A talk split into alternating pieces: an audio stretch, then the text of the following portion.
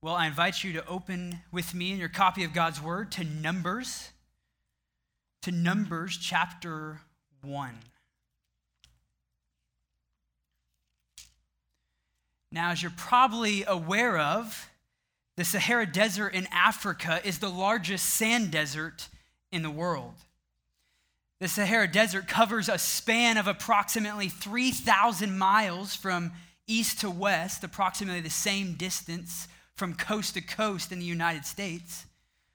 And the desert is 1,200 miles from north to south, covering a total of 3.3 million miles. The physical features of this great desert consist of shallow, seasonally inundated basins, large oasis depressions, extensive gravel covered plains, rock strewn plateaus, and abrupt mountains throughout. And that most notable feature that you are most likely familiar with, which is the sand dunes and sand seas, which covers approximately 25% of the Sahara Desert. While the Sahara Desert poses many topographical and geographical features which present formidable travel obstacles for explorers and merchants alike, the Sahara Desert has become really an obstacle to travail for these explorers. One such explorer was a young, noble British administrator in the British colonial service by the name of Hans Vischer. In the year 1906, Vischer undertook the dangerous and rigorous travel, some 1,500 miles from Tripoli all the way to Bornu, a trip that lasted a total of six months. Thanks, Briggs.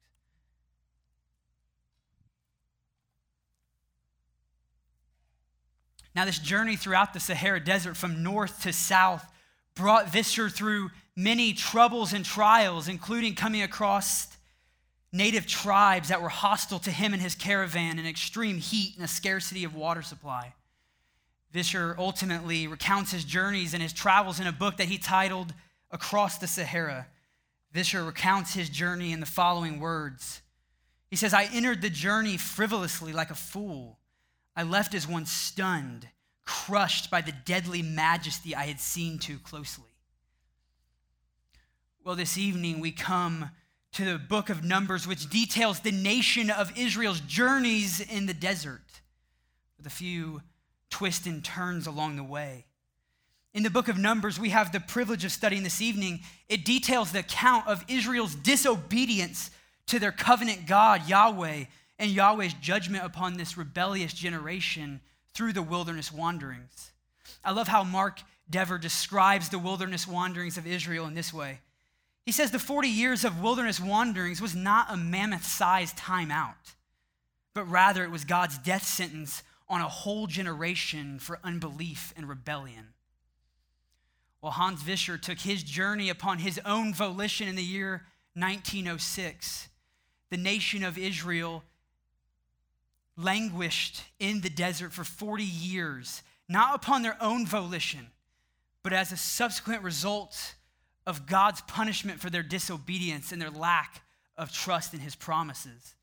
While Vischer's journey lasted six months, in the Sahara Desert, and he described it as crushing. The nation of Israel spent 40 years in the wilderness before entering Canaan.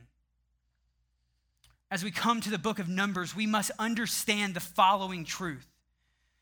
The book of Numbers was written for our instruction and for our edification. And there are several crucial gems to be mined and precious pearls to be polished from this fourth installment of our study of the Pentateuch. You see, we must not relegate the book of Numbers to pr- the proverbial bottom shelf of our library or allow our understanding of Numbers to collect dust. Now, as we consider this magnificent book, I want to provide you with several interpretation essentials that you need to understand to understand the book of Numbers, but also in how it fits into the entire canon several interpretation essentials. So let's begin our evening of study with the first interpretation essential that you need to be aware of, and that is the author of Numbers. Now, we have belabored this point that out of the first five books of the Bible, that Moses, the prophet of God, is the author of the Pentateuch. But I do want to show you from the book of Numbers, from the pages of Numbers itself, this validation and this verification. In Numbers 33 2, we read these words Moses recorded their starting places according to their journeys by the command of the Lord. In chapter 33, at the command of the Lord, Moses recounts in written form the journeys of Israel from Mount Sinai to the plains of Moab. And it can't get clearer than what we see in the final chapter in Numbers 36, verse 13, where we read these words These are the commandments and the ordinances which the Lord commanded the sons of Israel through Moses in the plains of Moab. It is clear from this text that Moses was the human instrument that was used by God to pen this book. He recorded it in written form. So let's move on to the second interpretation essential that you need to be familiar with in your study of the book of Numbers, and that is the purpose of the book of Numbers. That answers the question what role does this book play in and of itself? And what role does it play in the entirety of redemptive history? You see, the book of Numbers tells the story of the nation of Israel's travel from Mount Sinai to the plains of Moab. But Numbers isn't just a travelogue about the nation of Israel, but it provides the redeemed believer with essential theological truths that must be taken to heart.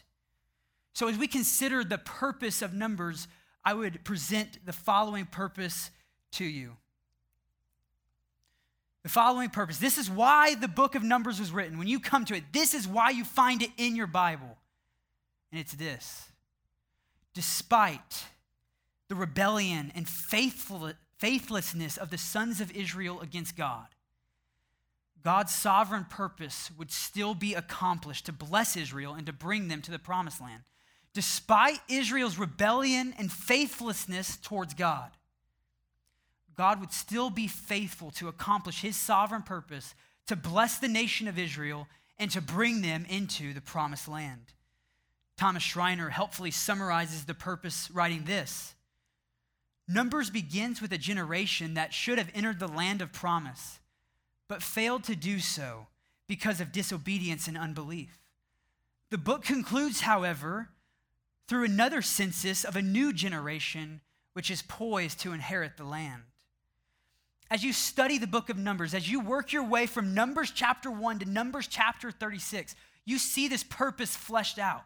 You see it on full display. You see the nation of Israel consistently, habitually rebel against their God and Maker, and yet God is still the faithful God who will accomplish his sovereign purposes through the nation of Israel. So that's the purpose of the book of Numbers. A third interpretation, essential that you need to be aware of, is the outline of Numbers. Now, you might be asking and thinking in your mind, why is an outline of a book important? Why does that matter? Well, you see, the answer is because the scriptures are what can be referred to as propositional revelation. What that means is that in the Bible, in the scriptures, you have words. And words are the building blocks of phrases. And phrases are the building blocks of clauses. And clauses, sentences. And sentences, paragraphs. And paragraphs, entire books. And so, as we try to capture the overall flow of logic, as we try to capture the author's intention and purpose in writing a book, it is important that we come to at least a formalized outline and understanding of how he arranges his discourses. So, this is not just a, a pointless endeavor in understanding the outline of the book. And so in the book of Numbers, you can outline it into two major divisions. Two major divisions based upon the census list, which are contained in the book of Numbers. The first section runs from chapters 1 through 25, and it details the first generation of Israel at Sinai in the wilderness. In the first 10 chapters of Numbers, we find the nation of Israel still encamped at Mount Sinai, where they've been for almost a year since Exodus chapter 19. And then there's a decisive break in chapter 10, verse 11, where the nation of Israel sets out. They set up north from the Sinai Peninsula towards the promised land. these chapters, chapters 1 through 25, can be divided into two smaller sections. Those first 10 chapters where the nation of Israel is camped at Sinai, we could label that the obedience at Sinai. And then, secondly, in chapters 11 through 25, the disobedience in the wilderness. Now, the second major section begins with the census that is taken in that is taken in chapter 26, which details the second generation of Israel, particularly on the plains of Moab. You see, as we outline the book in this way, we see the generation that should have went to the promised land, should have inherited the promises of God, should have taken captive and destroyed the Canaanites. But because of their disobedience, we see their journeys and wanderings in the wilderness. But God raises up a second generation, a second generation which is poised to inherit the land and the promises that he had offered to the nation of Israel. So we've analyzed the author of Numbers. We've looked at the purpose of Numbers and also the outline of Numbers. A fourth interpretation, essential, where I want to spend a lot of our time, is the major themes of Numbers.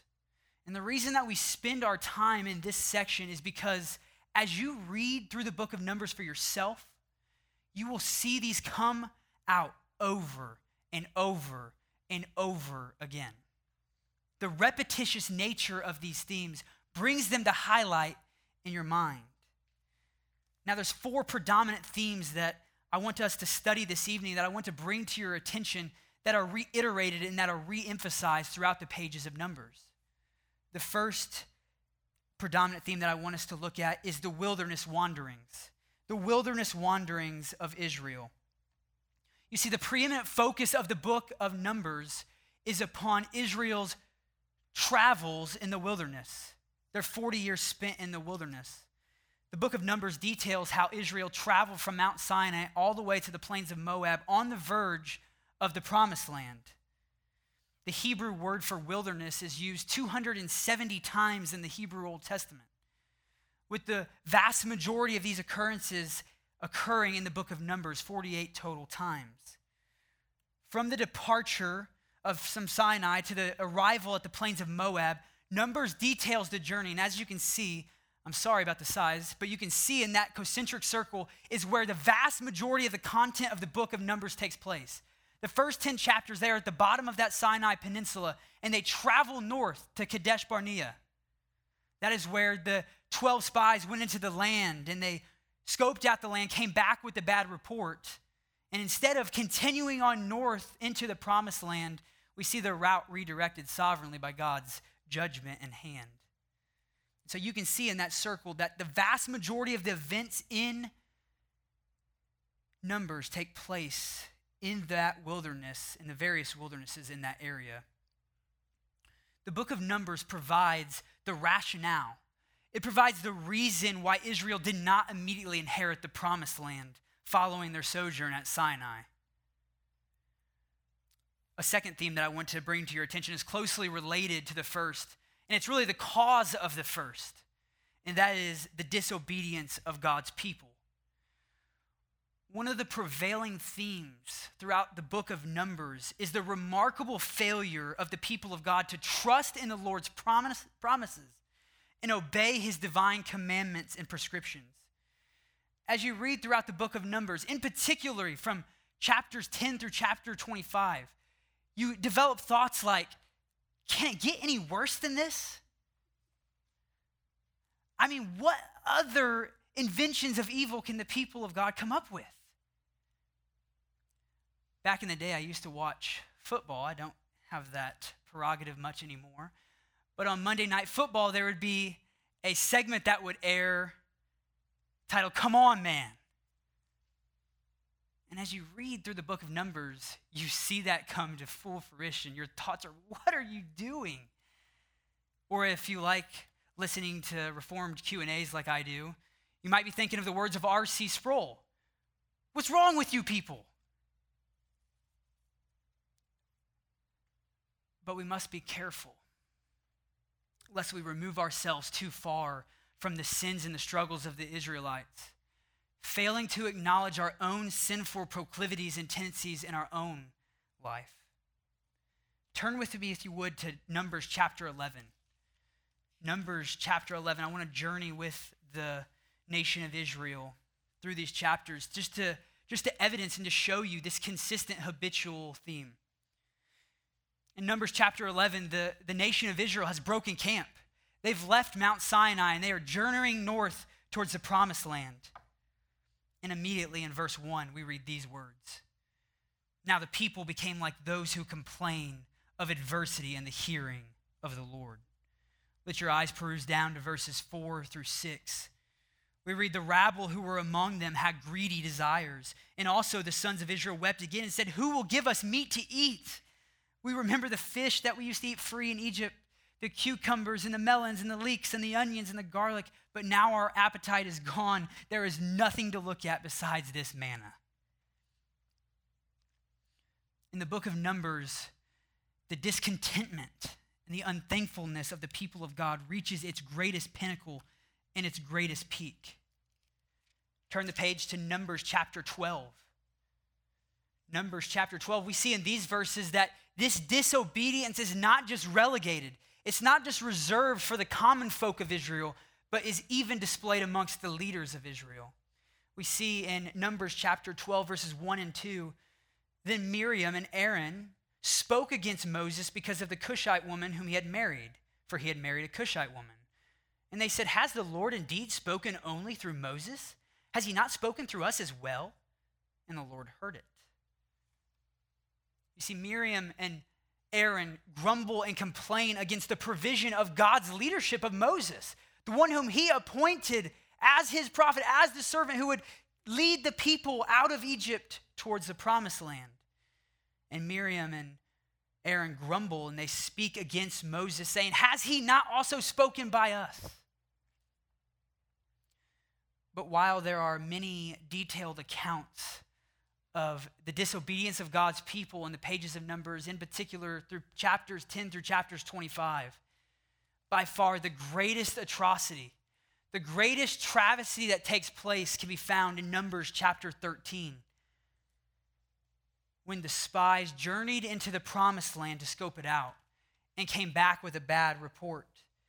Numbers 13, verse 1, we see that the Lord speaks to Moses saying, Send out for yourself men so that they can spy out the land of Canaan. We drop down to verse 17, and Moses actually commissions the 12 spies to go to the land of Canaan to see what the land is like, and whether the people who live in it are strong or weak, whether they are few or many. And the spies do that. They go into the land, they scope it out, and they come back and they bring this following report. In verses 27 and 28, we read these words We went into the land where you sent us, and it certainly does flow with milk and honey, and this is its fruit. Nevertheless, the people who live in the land are strong, and the cities are fortified and are very large. And moreover, we saw the descendants of Anak there. Drop down to verse 31 through 32. We see these words We are not able to go up against this people, for they are too strong for us.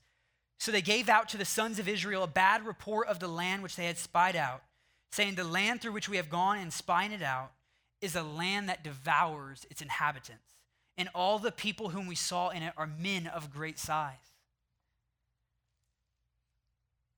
Apparently, these men had forgot the promise of the Lord in Exodus chapter 14, verse 14, when he miraculously and climactically led the people through the Red Sea. Exodus 14, 14 says this Yahweh will fight for you while you keep silent. The Lord had promised to give the land to the people of Israel. He had promised to go before them, to be with them, and to fight for them. It mattered not one iota how big the men were. It did not matter how fortified their cities were. Did not matter how massive their armies were.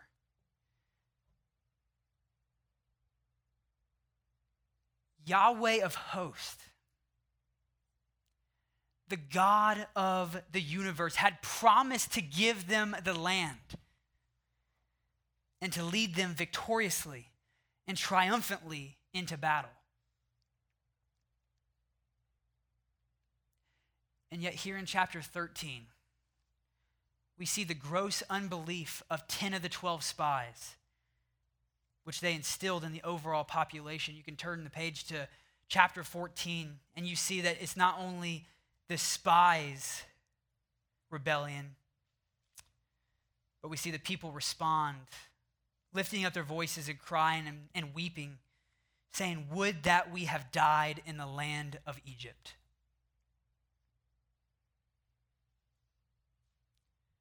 You continue along in the narrative, and you come to Numbers chapter 16. You find the rebellion of Korah and his followers. In verses 2 and 3, we read these words And they rose up before Moses, together with some of the sons of Israel, 250 leaders of the congregation, chosen in the assembly, men of renown, and they assembled together against Moses and Aaron. Korah rises up against God's appointed leadership in rebellious defiance. You can fast forward to Numbers chapter 20, and again, we see the same reality that rebellion is not just reserved for the common folk of the nation of Israel. But if you remember from Numbers chapter 20, we see the rebellion of the most humble man on the face of the earth, Moses. You remember in the beginning verses, where the people are complaining about a scarcity of water supply. And God says, Speak to the rock, and he would provide the water. But we know that's not what happens. Moses, in angry defiance, strikes the rock, not once, but twice, in rebellion against his God. We read in verse 12 God's stunning condemnation of this event because you have not believed me to treat me as holy in the sight of the sons of Israel, therefore you shall not bring this assembly into the land which I have given them. The judgment upon Moses is that he would not lead the people into the promised land of Canaan, that someone else would, who we eventually see to be Joshua, Moses' servant and successor. We continue along. Numbers chapter 21, the people become impatient. They grumble against Moses and God. Numbers 25, the nation of Israel has come to the plains of Moab. And we read that they played the harlot with the daughters of Moab. For they invited the people to the sacrifice of their gods, and the people ate and bowed down to their gods. So Israel joined themselves to Baal of Peor over and over again, almost in a cyclical pattern, as waves crashing on the shore, as the repetitious cycle of the seasons. We see again and again Israel's defiance and rebellion against their God, the one who had redeemed them from Egypt, grumbling and complaining about food and water, grumbling and complaining about a provision of leadership, not trusting that the Lord was faithful to fulfill his promises, that he didn't have the power to accomplish them, a failure to treat the Lord as holy, and an abandonment of the true and living God for the worship of pagan false gods. It really can't get any more grotesque and wicked than this.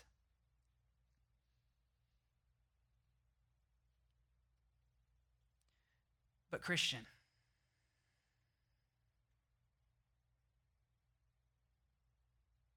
take heed. Take heed that you who think that you stand do not fall.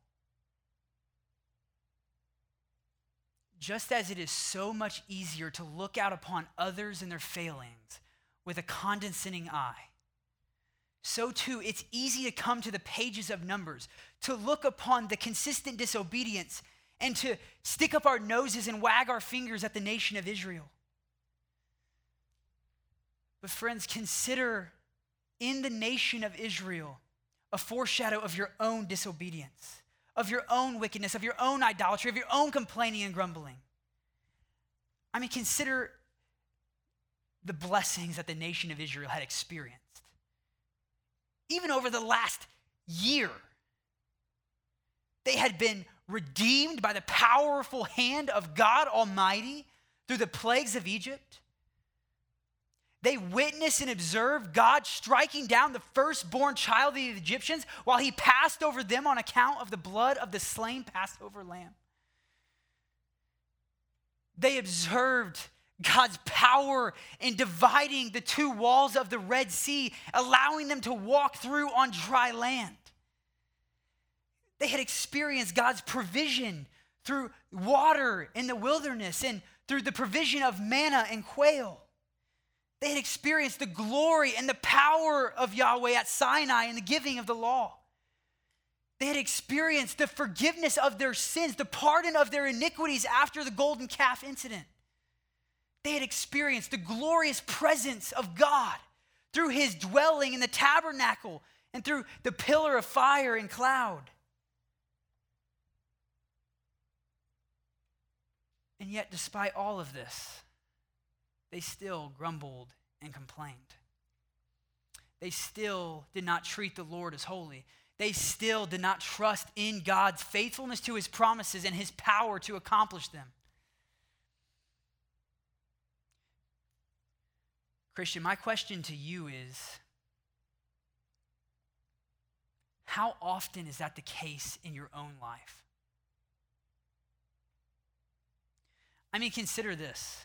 If you're a Christian where you sit, you have experienced the redemption from the bondage and slavery to your own sin. You have been redeemed through the precious blood of the Lamb of God, undefiled and spotless.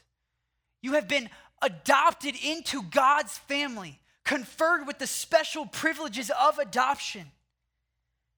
You have entered into relationship and covenant with your God through the Lord Jesus Christ, with his spirit indwelling you for that promised day of redemption. You have tasted the goodness and the kindness of the Lord. You have experienced the forgiveness of your sins. You have experienced the fellowship of the saints. And despite all of that and more, despite having every spiritual blessing in the heavenly places, you still dabble in that sin. You still find yourself running towards that sin. You still crumble and complain against the Lord's provision. You still fail to trust that He is true to His promises. You begin to rely on yourself and trust in yourself. Christian, how often are the words of the hymn true in your own life? Prone to wander, Lord, I feel it. Prone to leave the God I love. It's true in my own life. I mean, how often do we fail to remember what the Lord has done? How often do we fall into this state of comatose forgetfulness?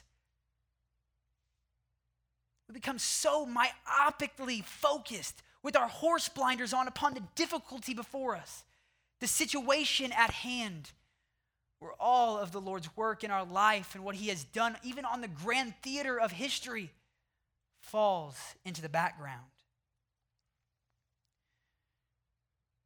That's the natural disposition of fallen mankind. You don't have to teach the unbeliever, you don't have to teach the one who is plagued with the sin of Adam to grumble and complain. You don't have to teach the one who is fallen in Adam to not trust in the God who created him. Spurgeon said this He said, We need not teach men to complain. They complain fast enough without education. You don't need to go to school to learn to complain or grumble. And the book of Numbers paints a clear and vivid portrait of this consistent, repetitious theme the disobedience of God's people. But that causes the question to rise How does God respond to the disobedience of his people? We learned last time from Leviticus that God is the holy king of the universe who cannot wink at or cannot tolerate sin. He is the thrice holy God who is pure light, and in him is no darkness whatsoever. We learn from Genesis that God is the righteous judge of all the earth, Genesis 18 25, and that he must judge sin according to his holy and righteous character. God is not some proverbial monopoly man handing out get out of jail free cards over and over. You see, God must respond to sin with holy justice. And that's what brings us to the third theme that is so predominant in the book of Numbers, and that is the holy judgment of God against man's sin.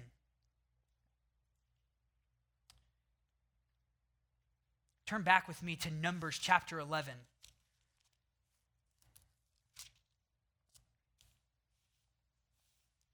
Numbers chapter 11. We've already looked at this passage briefly, but I want to distinguish and highlight the Lord's response specifically in this passage.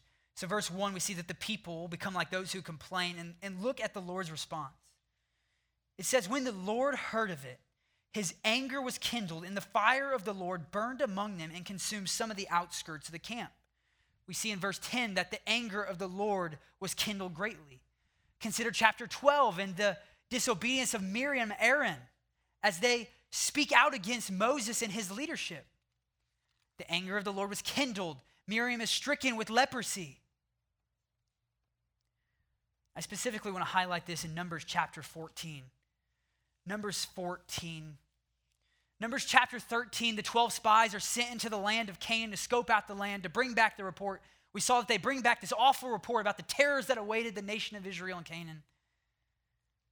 And I want you to see in chapter 14 the response of God to this failure to trust in his promises, this unbelief. Verse 22 of chapter 14, we see these words This is God's holy judgment against the disobedience of God's people. We see these words Surely all the men who have seen my glory and my signs which I performed in Egypt and in the wilderness, yet have put me to the test these ten times and have not listened to my voice shall by no means see the land which I swore to their fathers, nor shall any of those who spurned me see it. Verse 29 Your corpses will fall in this wilderness. Verse 30 Surely you shall not come into the land in which I swore to settle you. Chapter 32 But as for you, your corpses will fall in this wilderness. Verse 33, until your corpses lie in the wilderness. Verse 35, in this wilderness they shall be destroyed, and there they will die. You see, in this string of judgments, God judges the first generation of the nations of Israel by causing their corpses to fall in the wilderness. A euphemistic way of speaking of judging them through death, through a death sentence. The 40 years in the wilderness was not a mammoth sized timeout, but it was God's death sentence upon a disobedient and rebellious generation. Look at number 16. Number 16, Korah and his rebellion. We see specifically in verses 31 through uh, 35 that by God's sovereignty, he opens up the ground and it swallows them alive. Look at verse 33. So they and all that belonged to them went down to Sheol, and the earth closed over them, and they perished from the midst of the assembly. Let your eyes glance down at verses 41 through 50. And again, we see the nation of Israel responding to this judgment of God by complaining against Moses and Aaron. And we see that God inflicts a plague upon the people, with this plague only being checked after propitiation and atonement has been made. In Numbers 21, in Numbers 21, the people rebel against God.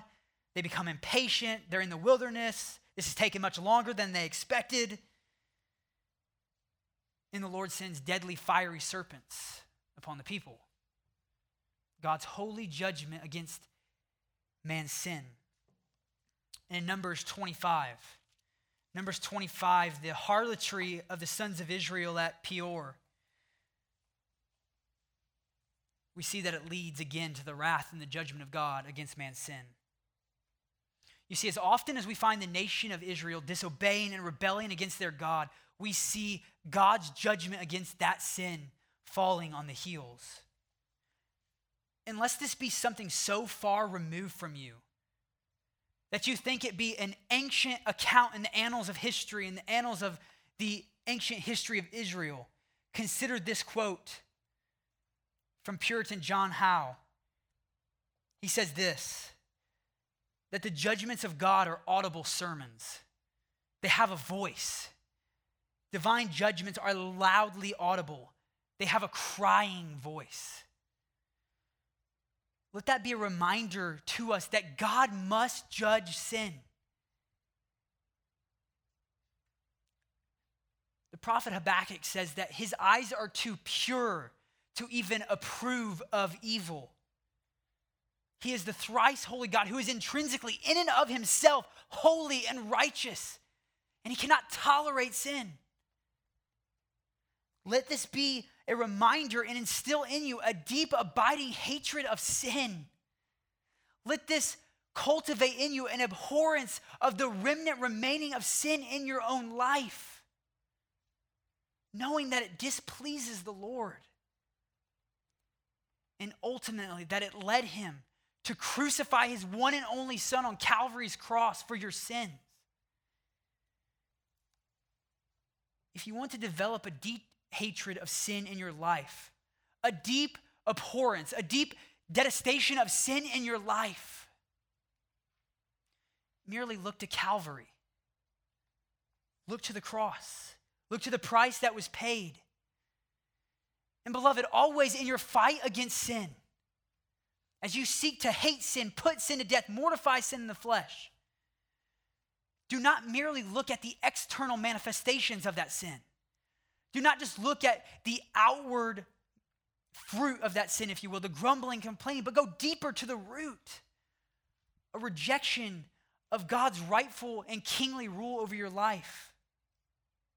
Whenever you see that repetitious grumbling and complaining on behalf of the people of God in the book of Numbers, you must go deeper to the root of the issue. It's not just their, cr- their grumbling, it's not just their complaining, but it is a utter rejection of Yahweh as their God and King, insinuating that their lives would have been far better in Egypt if the Lord would not have intervened.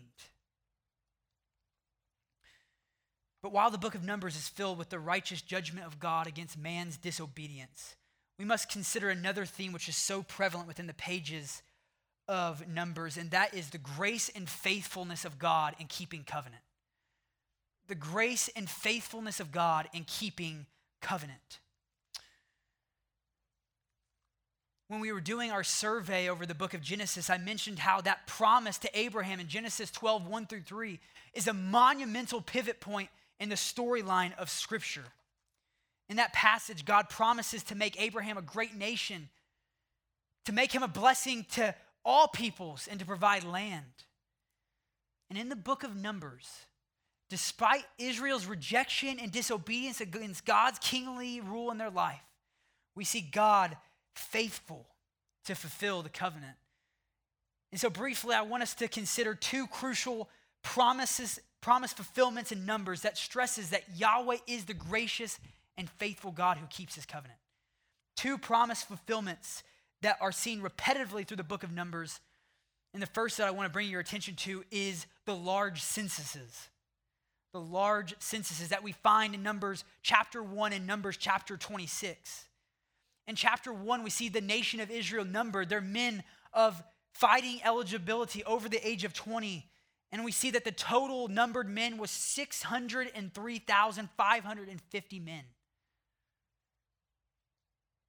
That's quite a significant and dramatic increase from the elderly Abraham and the barren Sarah that we met in Genesis. We come to chapter 26 and the second, the second census that is recorded. And we see a very similar vast number of 601,730 totaled. And this is just the record of the men of fighting eligibility, much less women and children, which would remarkably make that number much higher. what we learn from this, from a seemingly insignificant census list, is that God is faithful to fulfill his promises. He is faithful to multiply the descendants of Abraham more numerous than the sand on the seashore and the stars in the sky. A second promise fulfillment that I want you to observe in the pages of Numbers is the land emphasis. The land emphasis that is repeated over and over and over again in the book of Numbers. You see, while Israel's unbelief and rejection of the Lord had led to a prolonged journey, 40 years in the wilderness, God was still faithful and still, multiple times explicitly says, I am bringing you into the land. Numbers 13, 2 says, Send out for yourself men so that they may spy out the land of Canaan. Listen to this, which I am going to give to the sons of Israel.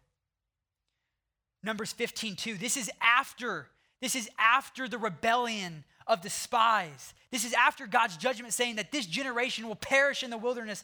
We see in Numbers 15, 2, when you enter the land, no question, no doubt, when you enter the land which I am giving to you. You see, God would still be faithful to his promises despite Israel's rejection and disobedience against him. Because as we observed in Genesis 15 and the ratification of the Abrahamic covenant, it was God alone who walked through the slain animal pieces. God would fulfill the unilateral covenant that he had established. He would fulfill the promises that he had swore. Beloved, let this be an encouragement to your soul. Let this be balm to your soul. Even in the pages of Numbers, we see in Numbers 23 19, God is not a man that he shall lie, nor a son of man that he should repent. Has he said and will he not do it? Or has he spoken and will he not make it good?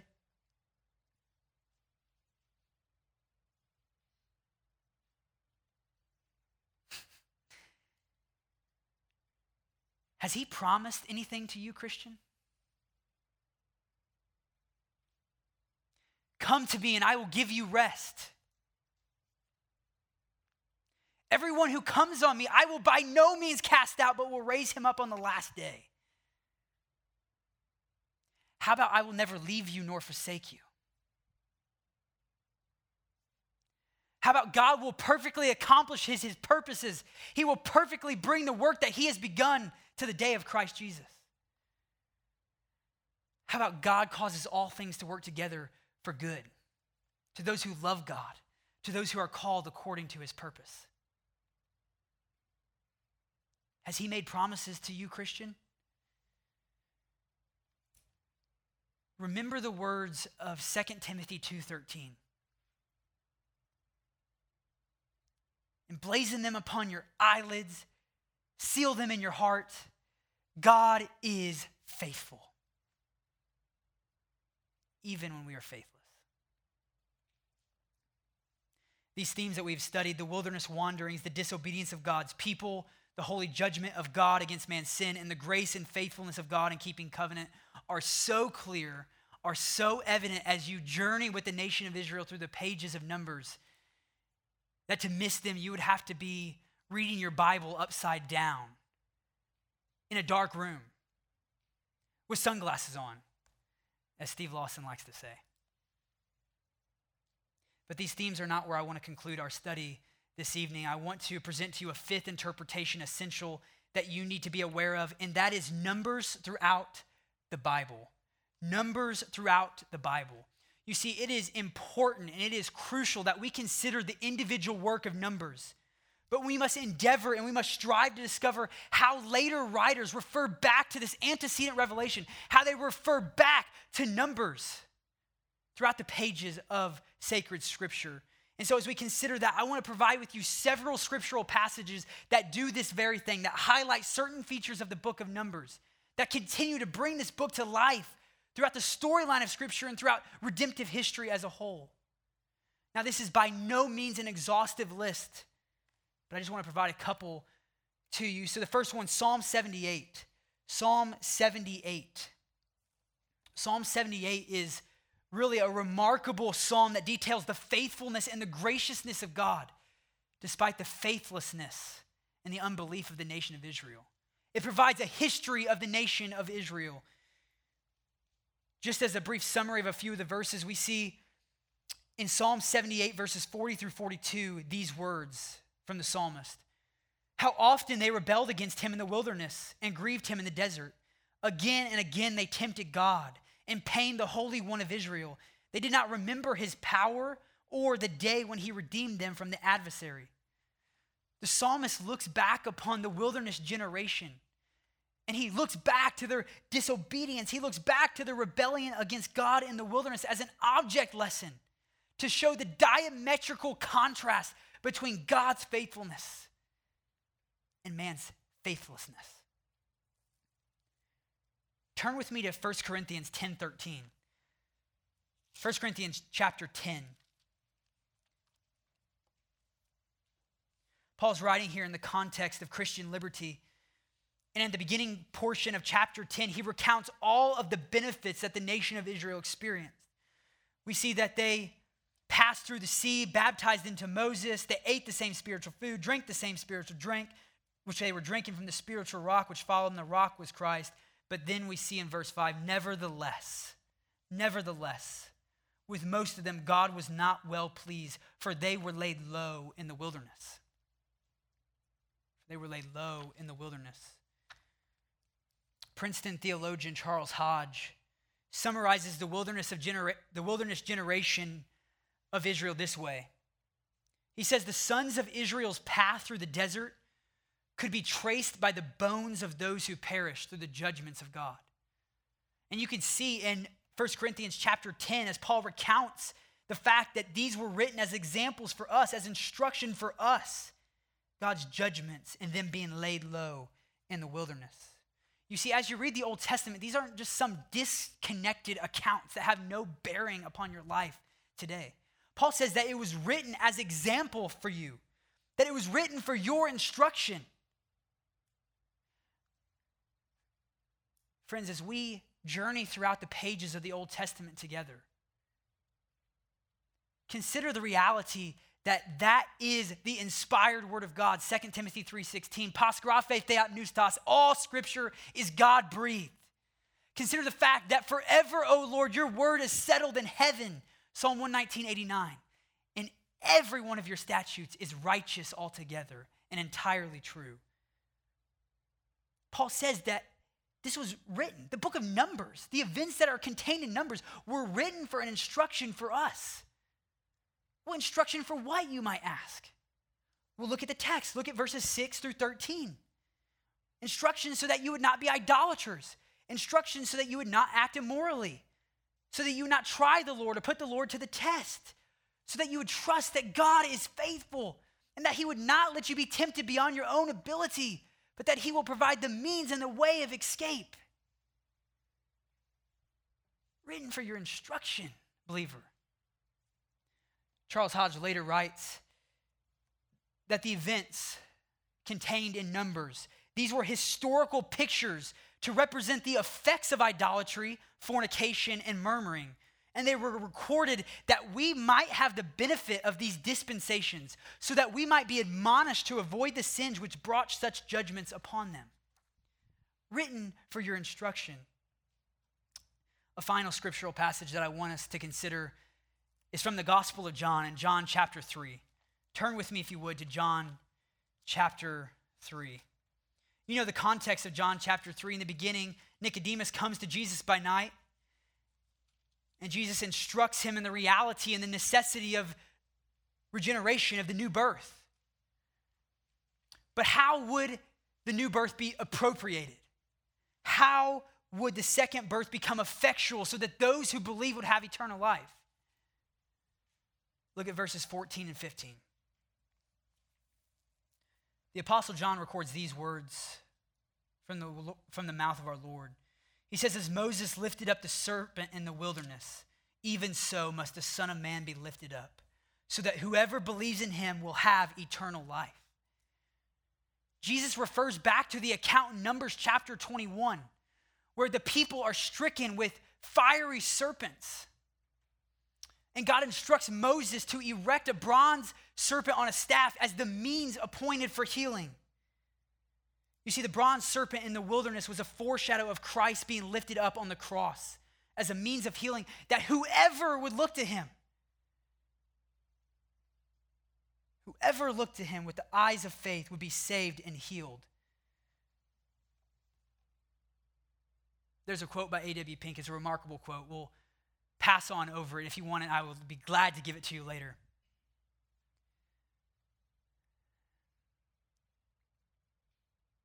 Whoever should look upon him.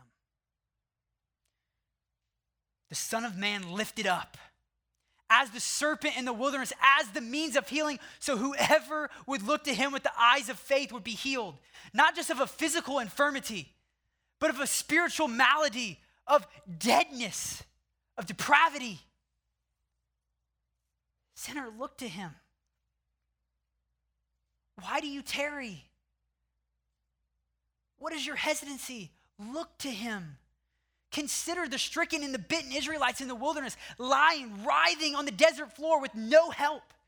No potion or no medicine could cure their sin stricken judgment. No doctor could come to their aid. But, friend, you have a great physician of the soul, the Lord Jesus Christ. Look to him. Embrace the words of the hymn Nothing in my hands I bring, simply to thy cross I cling. Look to Calvary. Look to the substitute. You need only look with the eyes of faith so that whoever would believe in him would have eternal life. A few more texts that you can jot down Philippians 2 14 through 16, and Hebrews 3 12 through 9. But can you just see how vital the Old Testament scriptures are? How vital they are in our overall understanding of the canonical tapestry of scriptures?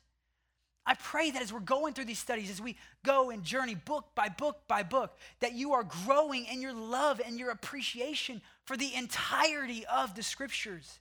I pray that as you come to these books, as you study them individually for the benefit of your own soul, that you would grow in your understanding and your appreciation of them. Friends, let us conclude with a final charge. And I want to borrow the words of the Apostle Paul from 1 Corinthians chapter 10. Writing in the context of the events written in Numbers, and he said, You who think you stand, take heed lest you fall. So, as we're looking out upon the book of Numbers, as we see the disobedience of God's people, as we see God's judgment against their sin, let us not rebuke them, let us not scoff at them, but let us be careful and guard our own hearts and our own steps and grow in a love and appreciation for the Savior. Let's pray. Father, we thank you for your word. We thank you that it is inspired, authoritative, inerrant, infallible, that it accomplishes all of your purposes. Pray that you would seal this word upon our hearts this evening for your glory and the good of your people. We pray this in Jesus' name. Amen.